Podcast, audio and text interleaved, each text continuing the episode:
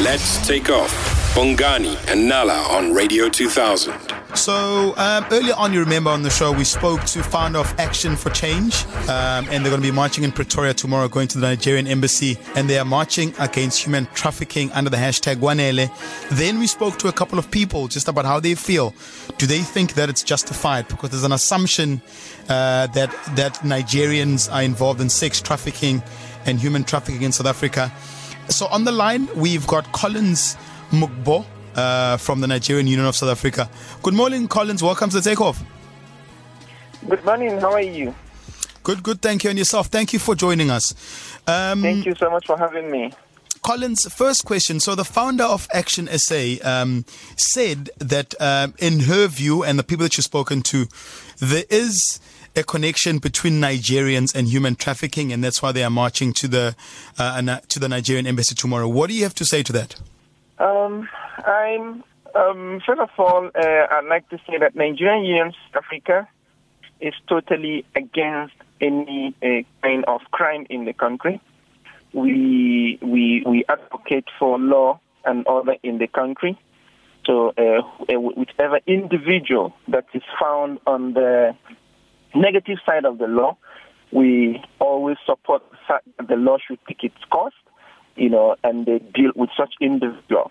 Uh, that being said, um, I do not agree with the with their submission because we see it as totally being uh, xenophobic in the sense that um, although we do not uh, uh, disagree with the fact that there are certain elements in our community uh, who commit crime, but that does not uh, necessarily mean that uh, all Nigerians are involved in in crime.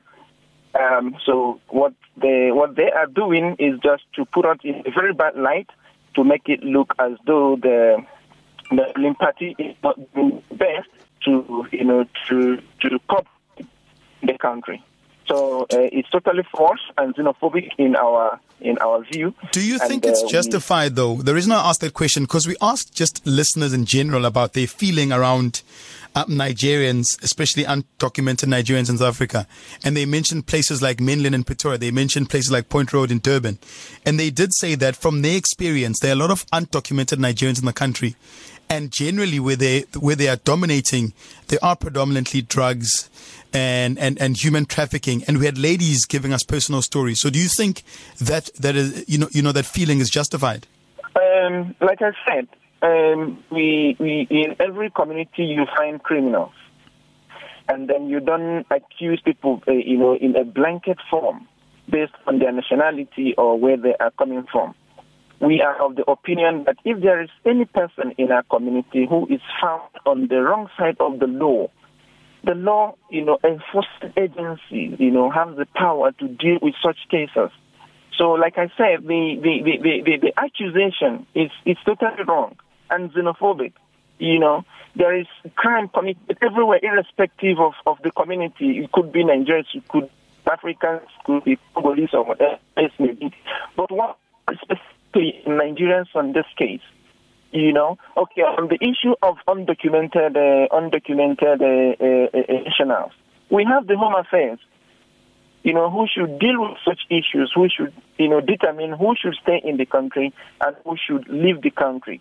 You know, it's left for the Home Affairs now to do that, you know, to do their job, uh, you know, uh, uh judiciously to make sure those who whose documentation is not in uh, in order you know, should should should should be treated the way it should be according to the law, according to as is prescribed in the constitution. Yeah. Okay. But, Collins, we are completely out of time. It's time for news. Um, however, uh, you know, I do want to say I hope you are not taking on a denialist attitude where Nigerian and crime, Nigerians and crime is concerned. You know, uh, you need to look at it because worldwide there is a problem with Nigerians being at the forefront of crime. So please do look at it in that way and you know try as the union to address it. We really do appreciate your time, Collins. Exactly, mm-hmm. exactly. We do. If you check, you will see we have a program going on Nigerian against crime I'm not saying that there is no crime in All our right. community. There is crime in our community, All right. and we are dealing with it. It's just Thank that you. we are not happy with the fact that it's being nationalized. You know that, that Nigeria is synonymous to crime. Yes. That is not it's not Absolutely. okay. Yes, Really That's do appreciate your time. have. He's the head of secretariat at the Nigerian Union of South Africa. Weekdays, 6 to 9 a.m. with Bongani and Nala. Let's take off.